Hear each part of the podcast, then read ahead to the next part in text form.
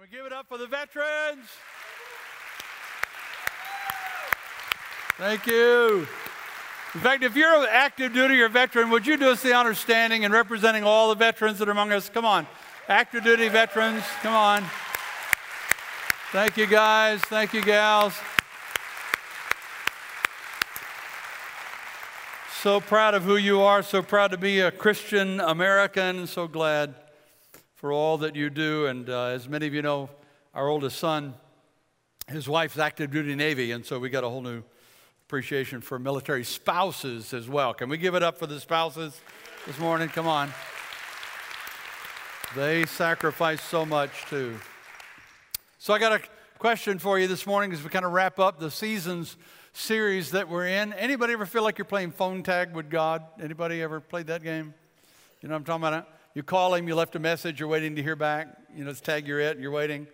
Uh, but heaven is silent as midnight. I mean, it's like before you know it, you find yourself going, ah, well, you know, maybe he's just busy. He's got a lot going on. There are more important people than me for him to deal with, so, you know, he'll get at me eventually. Maybe. Can, can I make a confession this morning? I, I love a lot of things, but I hate, I shouldn't use that word, I hate automated computer receptionists. Anybody with me on that one? Can I make a pledge to you that as long as I'm your leader, if I have any influence at all, you call the bridge during business hours, you're going to get a human being. Okay? But I got to admit, sometimes I wish heaven had one. I mean, wouldn't it be cool if you could just call and say, You have reached heaven? If you need a job, press one. if your kids are driving you crazy, press two. If your wife is driving you crazy, no, you get just. you ever felt that way? I mean, just come on, God, text me. Put some smoke signals in the sky, something or other. I need answers, and I need them now. Can I get an amen in the room? In fact, as we all find ourselves in the waiting room of life sometimes, it's kind of like we're in an airplane on our way home. We can see the airport, we can see the runway, but we're in a holding pattern, circling, and we don't know why, and nobody's telling us why. And no matter how angry or frustrated or impatient we become, there's nothing we can do but sit and wait until the pilot finally comes on the intercom and say, Guys, here's what's going on. You with me? So, we're wrapping up this series today that we've been talking for about six weeks now, that we've simply been calling seasons, and we've been talking about, frankly, some of the difficult seasons of our lives and how God wants to work, help us to work through them. And we're wrapping it up today by talking about a season of waiting, because quite honestly, we have to do the waiting thing no matter what season you happen to be going through. It takes time to go through it, and there's always those confusion, frustrating kinds of things in the various seasons of life, and your only option is to wait. If you missed any of the messages in the series, then please uh, send us an email at info at bridgechurch.cc. We'd be glad to send you the very notes that I'm using and that the other guys that have been been teaching, the notes that they use. We're glad to put them in your hands. And if you want to follow along today, and I hope that you will, uh, go to the Bible app, Events, and, uh, and look for the Bridge Princeton, and you can find the very message, the, the, the scriptures, the outline, the points that I'll be making today. And you can take your own notes and then save it at the end for your own research purposes. Now, here's a favor I want to ask of you. You see that hashtag seasons of life? If you post anything, if you tweet or Facebook anything about this message, would you add the hashtag hashtag seasons of life because what that does is, is you can then go on facebook and you can search on hashtag seasons of life and you can see what everybody else that's watched the service uh, and, and, is responding to it. It, makes, it kind of connects us a little bit and if you don't know how to do that ask a 12 year old they'd be glad to help you figure that, that out. So this is the season. We've all been in sometimes. Maybe you're in one now that you've even resorted to bargaining with God. You know, it's kind of like, God, I'll do anything. I'll go to church. I'll listen to sermons online. I'll, I'll even quit waiting for the movie and read the Bible. You know, just anything. Just give me an answer. But nothing is coming. And so before you know it, you start to feel hopeless that you ever will get an answer. Am I the only one's ever been there?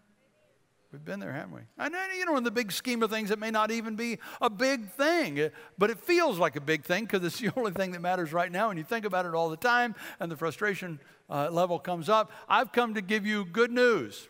Congratulations. You're in a season of waiting, and God works in seasons of waiting. So, what I want to do in the few minutes that we have together, I took a little long in first service. I'll try not to keep you too late today, but I'm making no promises now. Just go and buckle your seatbelt. Got a lot of ground to cover. I want to do it quickly as I can. Finish that. And in closing, which means absolutely nothing, but it gives you hope we're going to finish one day, right? Sorry, Farrell, I borrowed yours. Here's what I want to do I want to tell you how to grow through a season of life, not just go through it. I want to tell you how to grow. But before we get into the how to's and the what you need to do, I want to tell you why God allows seasons of waiting. Does it help you sometimes when you got some what's, some things you have to do, if you know why you're doing them? Does that help you? Does that help you? Uh, several of you have commented that you see that I'm losing weight. I told you a few weeks ago that I want to be healthy enough to be your pastor for a long time.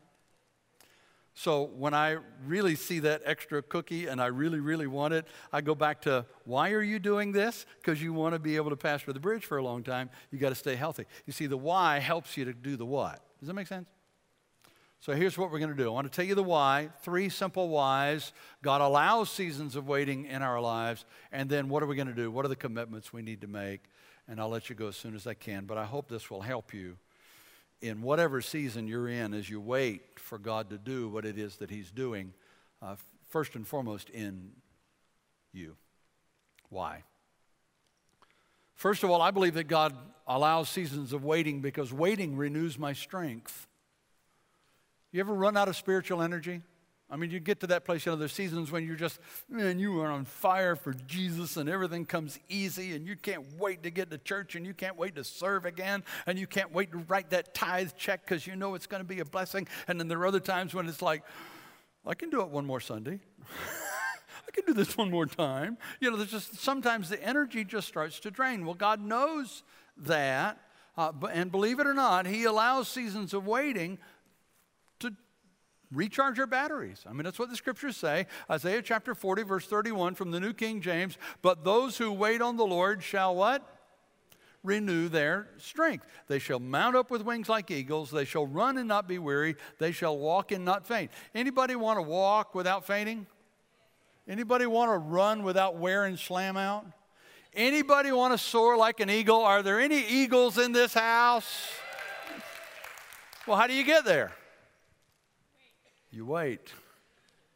That's what it says. Now, we'll come back to Isaiah 40 when we get to the how to's, but for now, I need to let you in on a little secret that you may not be aware of. You are not the Energizer Bunny. You are not the ever ready husband, the ever ready wife, the ever ready mom or dad, the ever ready servant of God. Everybody has downtimes. God allows them in order that we can recharge our batteries because, hear me, guys uh, you can't help other people if you're running on empty all the time. That's why it's one of the 10 biggies. Take a Sabbath, take a break. Waiting often renews my strength. Number two, waiting refines my character. This is huge. Waiting refines my character. Romans chapter 5, verses 3 and 4. Read it with me, read it out loud. It's on the screens. Here we go. We also have joy with our troubles because we love trouble. What? That's not what it says, is it? Because why? Because we know that these troubles produce patience, and patience produces character, and character produces hope. You could actually call that God's assembly line to build hope. Do you, do you, see the, the stations on the assembly line? What's the first station? What is it? Look at the scripture. What is it? Troubles. That's the first station. What's the second? Patience. What's the third? Character. And then where does it end up? With hope. That's the good news. You want the bad news? The bad news is you don't get to the end of the assembly line and get the hope until you learn to endure the troubles with patience, which leads to the character that helps you get there. Does that make sense? It's every great man and woman of God in Scripture. When you study their lives, this is what you see. You see them having to learn how to endure difficulty and wait with patience. Abraham waited for years before Isaac was born. Moses spent 40 years watching sheep sleep before he went and led the children of Israel out of Egyptian bondage. Paul waited three years alone in the desert before he became missionary to the Gentiles. Even, even Mary had to endure the hardship of being an unwed pregnant teenager before she could birth the hope that is the Messiah, Jesus Christ himself. Okay, all right, I got that. So that's the journey. But, but, but why does God make us wait before He gives us hope? What, what was the third stage? We're still up there? What's the third st- station on our assembly line? You got troubles, then you got patience, then you got character. Hear me, guys. Listen to this. Lean into this. God loves you too much to give you what you want if in the process you skip the character development stage. Every good parent knows that. You don't give your children everything they want whenever they want it, because if you do, you're going to raise a bunch of neurotic brats. Amen. Hello? Some of you are. Is that what you said? I didn't know. Every now and then you say, no, well, you got to do your chores first.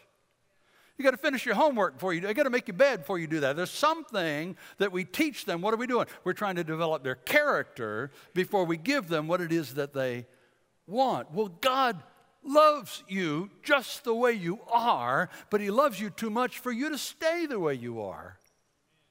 He wants you to grow. In fact, He cares more about your character than that He does your comfort. It's cliche, but it's still true. You can't even make good quality steel without tempering it with heat. Gold has to be refined in the fire before it can become a wedding ring. God sometimes allows seasons of waiting to renew our strength. Sometimes it is, I think, oftentimes it is to refine our character. We'll come back to that one too. The third why is that oftentimes God will use seasons of waiting to refocus our lives, to refine our thoughts into His highest purposes and goals for our lives. Let me see if I can unpack this one quickly. James chapter 5, verse 11. You have heard about Job's patience. You, have heard about Job's patience, right? That we even have an expression, the patience of Job, because we understand that Job lost uh, everything on a single day, virtually everything, including his own health uh, but what's the result of that? What does it say? And you know, you've heard about his patience, and you know the Lord's purpose for him in the end. An awful lot of people know a little bit about the story of Job, but the focus of our study in, in Job tends to be on the front end of the book. We tend to try to get a handle on Satan trying to bring him down, God giving allowances for him to do certain things but you can't take his life. And then Job endured all these problems and his friends came and gave him bad advice. Well, I mean, we, we study that part of the book of Job, but you get to the end of the book of Job, you find out what his purpose in life was. Hear me, guys. The only way Job got to fulfill his ultimate purpose in life was to endure the hardships with patience, which created character. So that when his wife said, Why don't you just curse God and die? His response was, Forget about it, woman. If he kills me, I'm going to keep trusting him. Why? where did he get that character? He endured hardship with patience, which led to character, which produced the hope that we now know God is really in control, not the devil. He's a liar and a loser. And if God allows anything to go in our lives, it, it's to work it into a pattern for good, to renew our strength, to refine our character, and to focus us into what it is that He wants us to do. Seasons of waiting often have more to do with Him redirecting your thoughts to where He wants you to be and what He wants you to do than where you're thinking right now.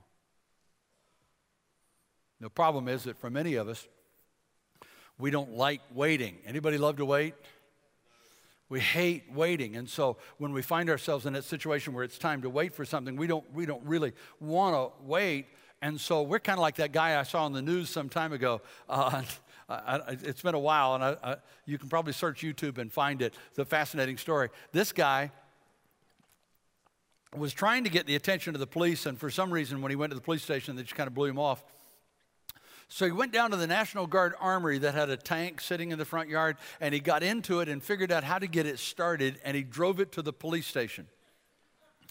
Problem is, uh, he never really learned how to drive a tank, and so on the way to the police station, he's running over cars He's knocking down telephone poles. This is on TV news. And, uh, and finally gets to the police station and runs into the building. And of course, they arrest him. Now, what's classic, the, the news report that told the story, what's classic is when they brought him out of the tank and he looked back uh, in, behind him. He, it, it's classic. What he said? Did I do that? That's what we do in life, guys. We, we, we don't want to wait. We want to do something that will get the people's attention or to get God's attention. And so we do something and we wreak havoc on the way because instead of trusting God in this season of waiting, we push and push and bulldoze through. And in the process, we miss out on God's best. Now, don't misunderstand me. I'm not saying that it's always bad things that you do during that season. Sometimes it's good things. It's just not the best thing. It's just not the thing that God has for you in this season. And hear me, God wants more for you than you dare to dream or think or ask. I mean, you want this much, God wants this much for you. He's a loving Father. That's the way He loves to work. But the only way He can help you see it is to get you to stop, slow down long enough to refocus on God, what are you calling me to do? What is it you want me to give my one and only life to? One of, one of the great stories, one of the great illustrations of this in Scripture is Hannah, who wanted children so badly. She prayed and prayed, and she'd go to the church and she'd pray and pray, and, and she just never could seem to have kids. Her husband uh, had two wives, which was common in Old Testament days, and his, his other wife, Hananiah, had kids. The scriptures say that the one who had kids taunted the one who didn't. Hananiah taunted Hannah. In fact, the Bible says Hananiah provoked her bitterly just to irritate her. This is just this kind of thing going on. So Hannah wants kids. Hananiah is taunting her, but what did Hananiah do? She endured that hardship she waited patiently, and eventually she had Samuel, who became, many say, the greatest prophet in all of Israel, who became advisor to two of the greatest kings that Israel ever had. He got two books of the Bible named after him. How about that, Hananiah? Nanny, nanny, boo, boo. right? All I'm saying is that sometimes God makes us wait because He's got something better for us than we've even thought of in the moment. Simply because He's working in us to make that so. Can I make this personal? Is it okay if I make this personal? I'm going to, whether you give me permission or not, but it's just nice to ask. When Kim and I left Chesapeake and moved back to Goldsboro, we came to take care of our moms. Both were mid 80s and uh, widowed and alone, and we wanted to take care of our moms. And we just came to the bridge for a place to worship because this is a great church. This is a great church? This is a great church. And uh, so we just wanted to be here, you know. Uh, Farrell's been my friend for many years, and I said, Well, you're going from my friend to my pastor. And, uh, uh, and then we went through about 18 months of saying, Okay, God, what do you have for us now?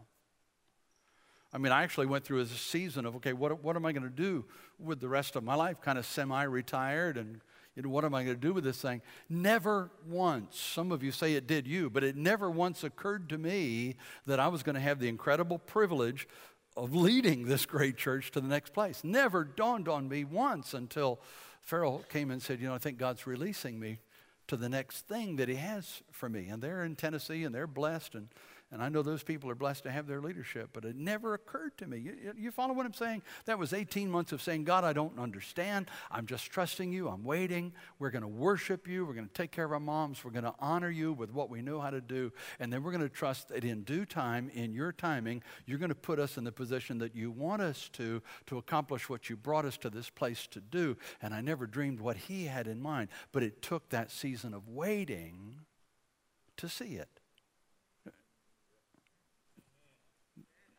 You ever been there? Are you there? Well, Jim, I, I hear that, but I've been waiting for a long time and none of that's happened to me. Uh, understand, it's not just important that you wait, it's important how you wait. If that you wait was the only thing important, then we'd all have character in spades because every time you went to Walmart and there are 100 cash registers and two cashiers, you'd have, the, you'd have uh, character just flowing everywhere, right? Hope popping out everywhere. But it's not just that you wait, it is how you wait. Every time you drove to Raleigh during rush hour, you just have character all over the place. But it's not how that you wait, it's how you wait that determines whether you go through a season of waiting or you grow through a season of waiting. So, in the time we have left, let's shift gears and let's talk about the how to's. I want to share with you three commitments that I've tried to make through the years, and I'm asking you to make them today that'll help you leverage the weight that you're going through into the character that you need in order for the hope that you want to be realized. Do I need to say that again? That, that might be a tweet. That might be a tweet. If you make these commitments, I guarantee you by God's word that you will develop the character that you need to leverage that season of waiting into the hope that you long for. Three commitments. Commitment number one is wait for the Lord. Wait for the Lord. Isaiah 49 23, New King James, thou, they shall not be ashamed who wait for me. Remember Isaiah 40? Those who wait on the Lord shall renew their strength. Let's be honest, guys. Just us, just me and you for a minute. Nobody's looking. Okay, everybody look at me. Look right straight at me. Okay. When you're a season of waiting, what are you waiting for? I mean, nobody knows, just me and you. Are you waiting for the Lord? Or are you waiting for what you want happen to happen? You see the difference there? I mean, think through this. This is incredibly important. Uh, I, I kind of liken it to, uh, to we treat God like Pat Sajak. You know Pat Sajak, Wheel of Fortune? The TV show's been on for 22 billion years and Vanna White hasn't aged at all. She either has a really good plastic surgeon or she sold her soul to the devil. I don't know which it is, but that's the reality. Okay, so you got Wheel of Fortune in your brain. Do like this? Okay, so you're the contestant and, and you're waiting your turn for your turn, and it finally comes your turn. Where's your focus? Is your focus on getting to know Pat Sajak? No, it's on the wheel, and it's specifically on the $5,000 slot on the wheel, and it's, and it's on trying to figure out that puzzle because you want that $5,000, right? And you frankly don't care who say, Pat Sajak is. You just want the money, show me the money, right? Well, that's what we do in life sometimes. We want the wait to end. We want the answers to come. We want the solution to come. We try everything we can do to get. We even try prayer.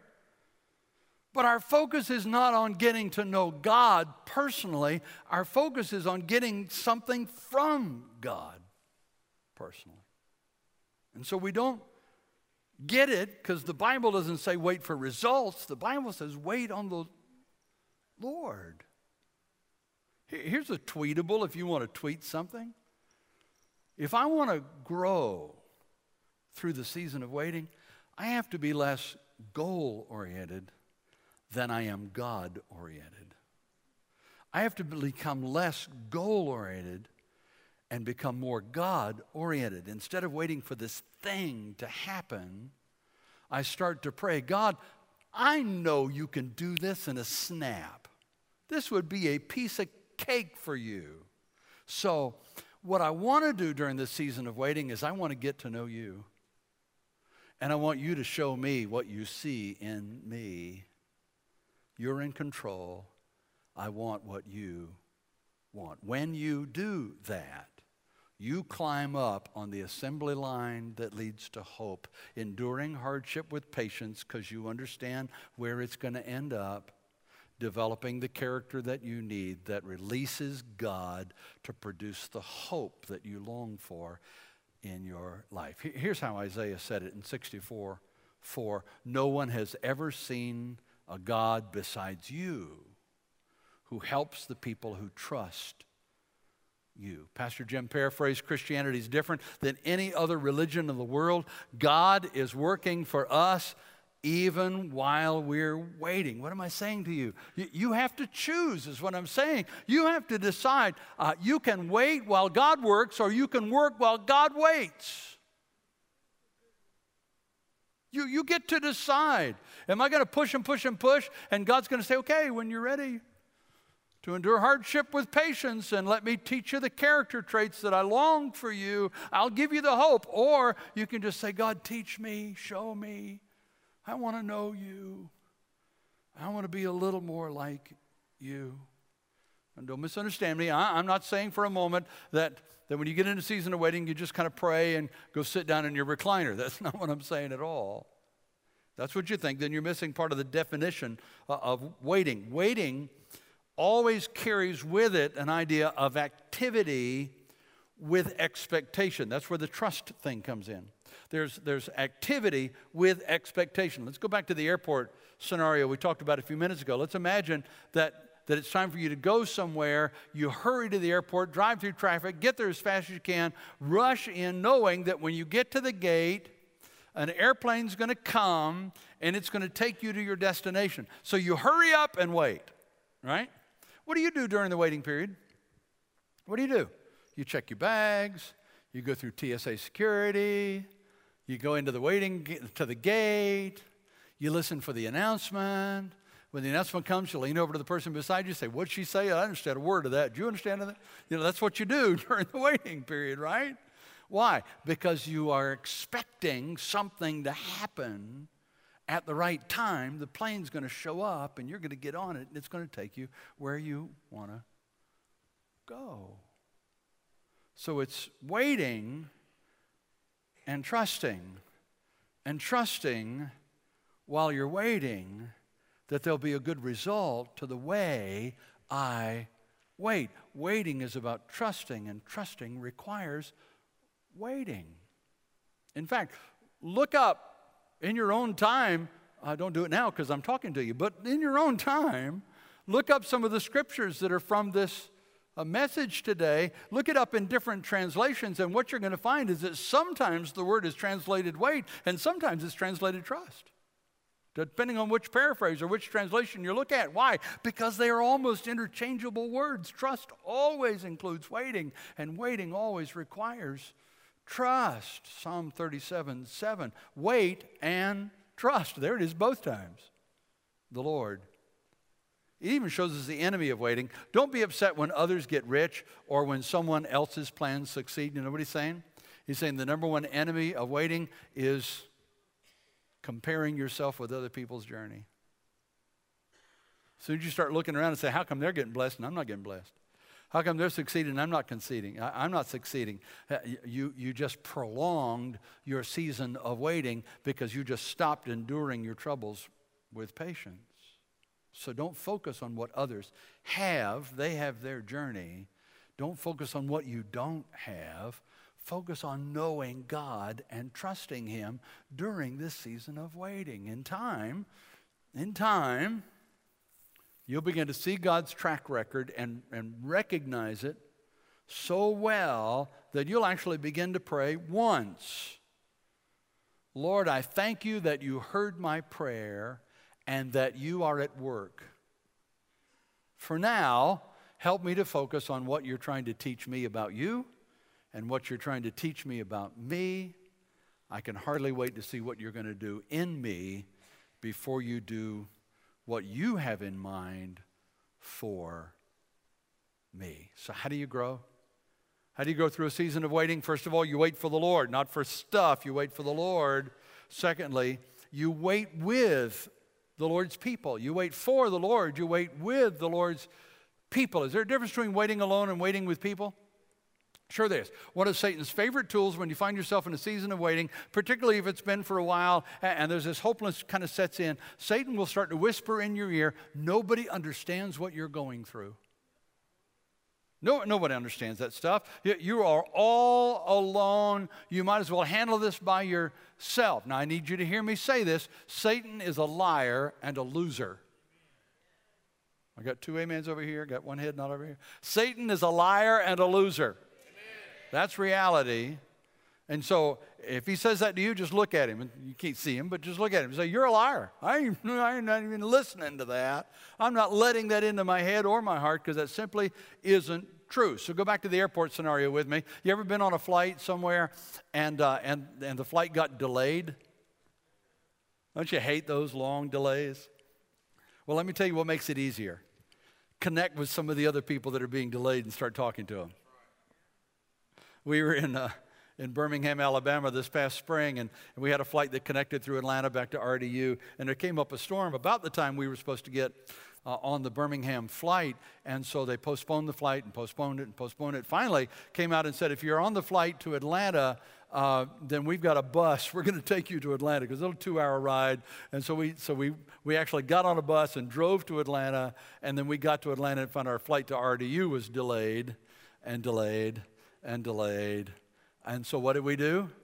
we started making friends with the other people that were delayed. And we learned all kinds of things about why they were traveling and where they're from and where they're headed and are you going home? You going to visit people? And we made these friends. We went from noon uh, in Birmingham to 3.30 in the morning the next day in atlanta before we boarded a flight and they finally came online and said we have a plane and a crew yeah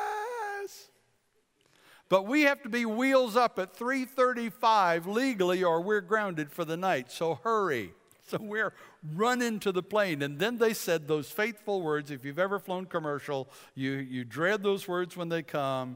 We are overbooked. We need two volunteers to stay back. And if we don't get two, then we'll have to volunteer some people. And this guy looked at me. We made friends. He looked at me and said, You go, I'll stay. I said, dude, you've been waiting as long as I have. He said, I know, but just you go, I'll stay. Why? Because we shared our lives with each other, and somehow, in the process of that conversation, he was uplifted and encouraged, and the result was that he wanted to give back. You see, that's how it, how it works. When you wait, don't wait alone, wait with people. And there are two groups of people you need to wait with, okay? First of all, you need to wait with biblical characters. I, already mentioned it. Every great man and woman in Scripture uh, waited with patience and trusted during that season of waiting before they got the hope. I don't have time to tell you all those stories, but let me just name a couple. And maybe you'll know the stories. If you don't, maybe you can look them up. There's just a couple of these guys. Let's see. Uh, Paul and Nehemiah and Daniel and Isaiah and Jeremiah and Ezekiel and Mary and Peter and David and Joseph and Joseph. Ah, you said Joseph twice. Yeah, one in the Old Testament, one in the New Testament. Elijah, Daniel, Ezra, Aaron, Adam, Esther, Ruth, Hannah, Hosea, Gideon, John, Rachel, Leah, Mary, Martha, who waited for Jesus to come heal their brother Lazarus, who waited in the tomb dead for four days. Joshua, Salem, uh, uh, Samuel, Caleb, Nahum, Naomi, Job. Are you getting the picture?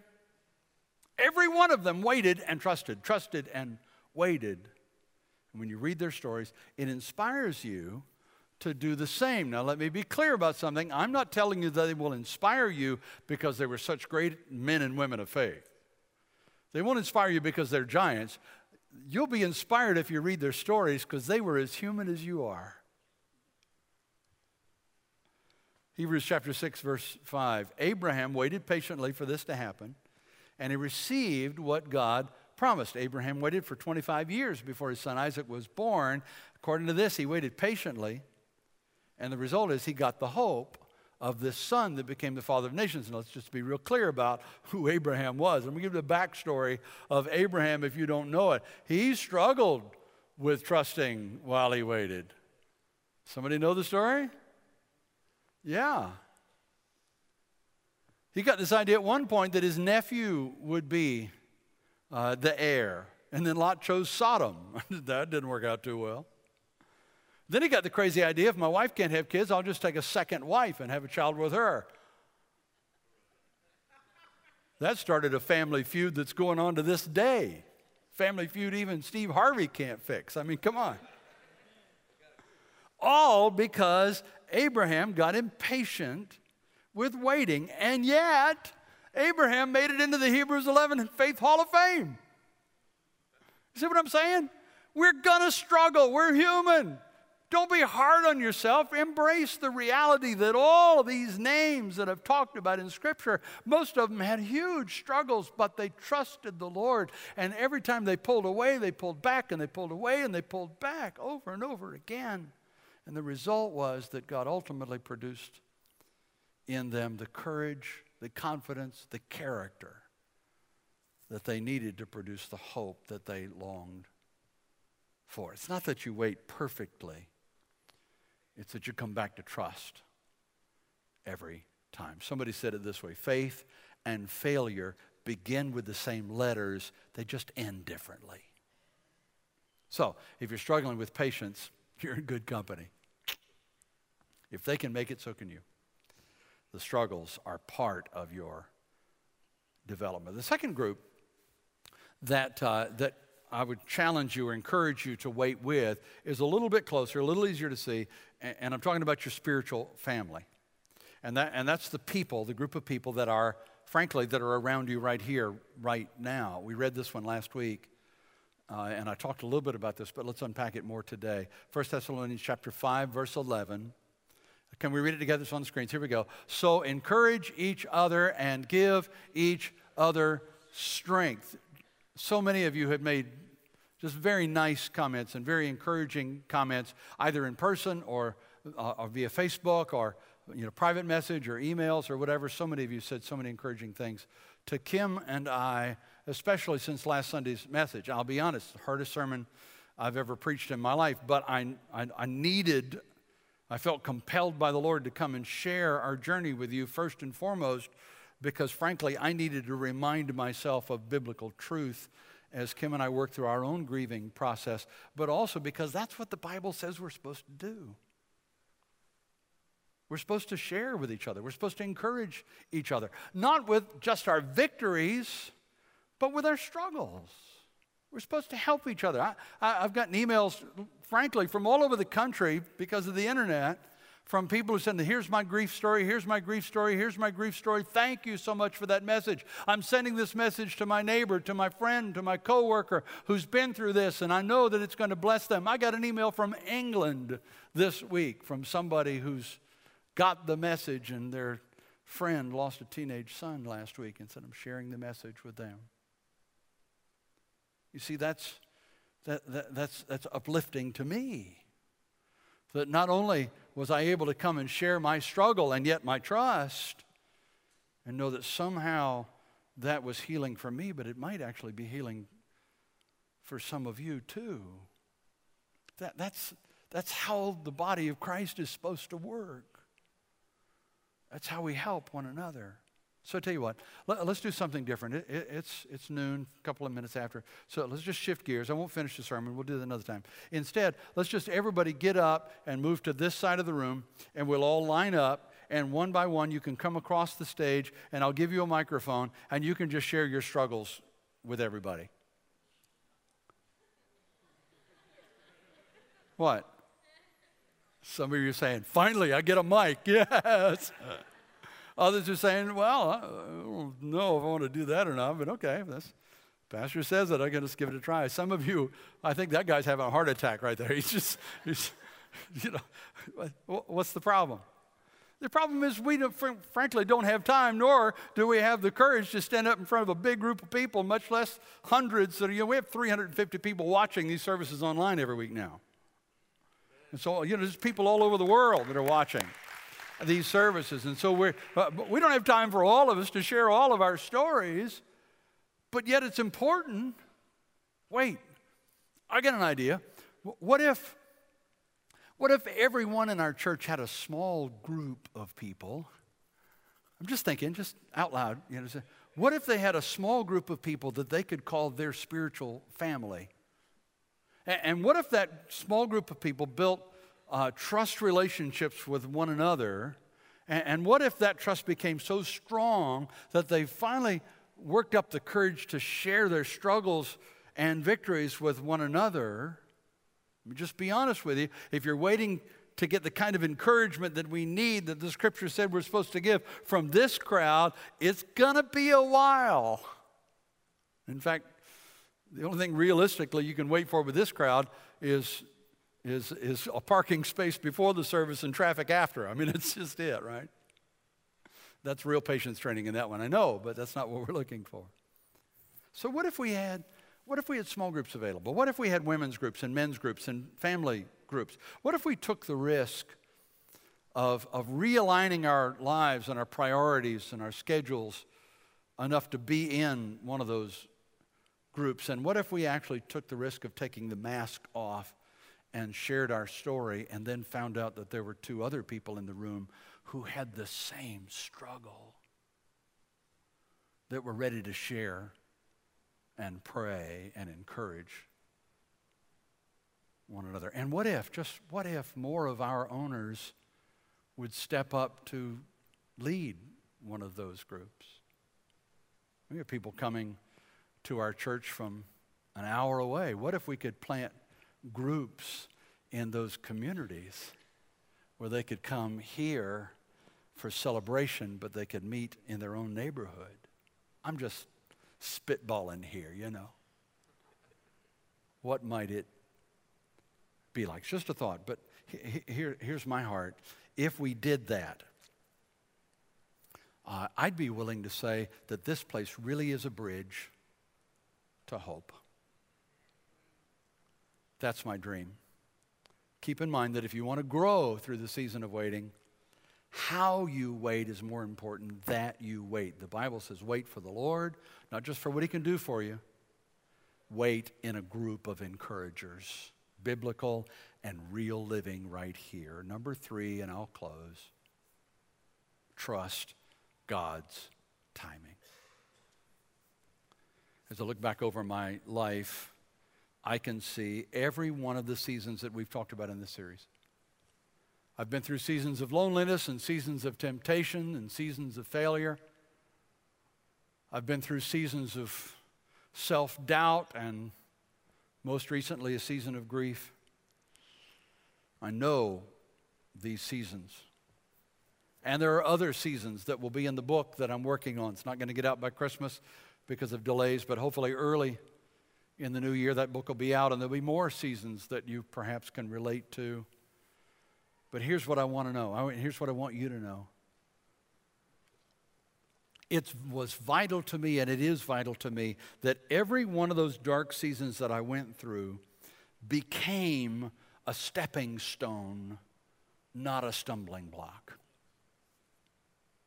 That they became a part of the path to me becoming more patient and more Christ like in my character and receiving and giving away more hope. That assembly line's operating.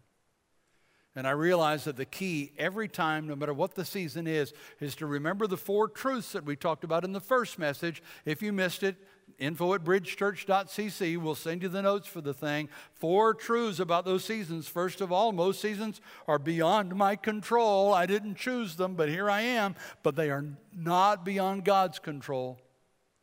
Many seasons can be very confusing while you're going through them. Number three, God wants to bring good out of every season, no matter how dark it seems. And number four, the seeds I plant in this season determines the harvest that I will get in a future season. So to get there, I have to ask myself four questions. What is God trying to teach me about Him and about me? What can I enjoy even during this difficult season? What's the most important thing in this season? And how can I get outside of myself and serve during this season? The rest is a matter of trusting and waiting and waiting and trusting, cooperating with God's assembly line that leads to hope. If it helps, God's timing is perfect.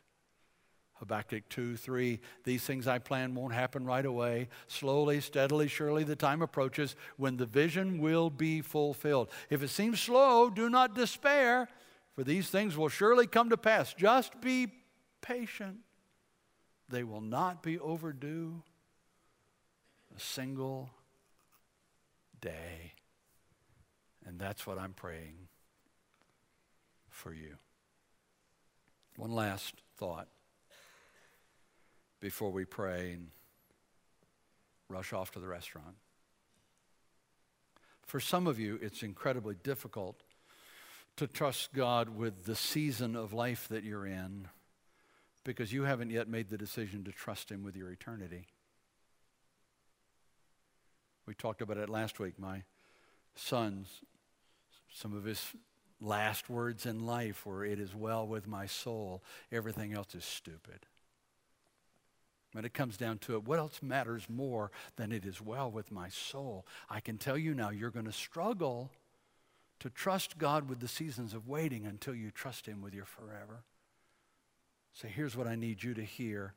If you're not absolutely sure that you've settled that issue, that you've established a relationship with Jesus Christ, here's what I want you to hear Isaiah 30, 18. The Lord still waits for you to come to Him so He can show you His love. You think you're waiting for Him? In fact, He's waiting for you. Let's pray. Thank you, Jesus, for the privilege of having a relationship with the God of the universe,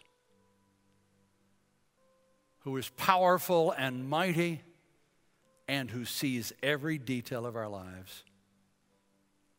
And I pray simply that every one of us in this room and online will stop and reflect for just a moment on that simple issue of relationship with you. Before we talk about the seasons that we're in, just do I have an intimate, personal relationship with Jesus Christ? And if for any reason you're not absolutely sure of that, I didn't ask you if you were a churchgoer or if, or if you're a Christian, quote unquote. I, I ask you if you're not absolutely sure you have a relationship with Jesus Christ, understand that He wants to give you a new life and a fresh start. So pray this prayer with me. Pray in your own words, pray silently, pray aloud. I don't care, but pray. Jesus, forgive me for not trusting you with my forever. Thank you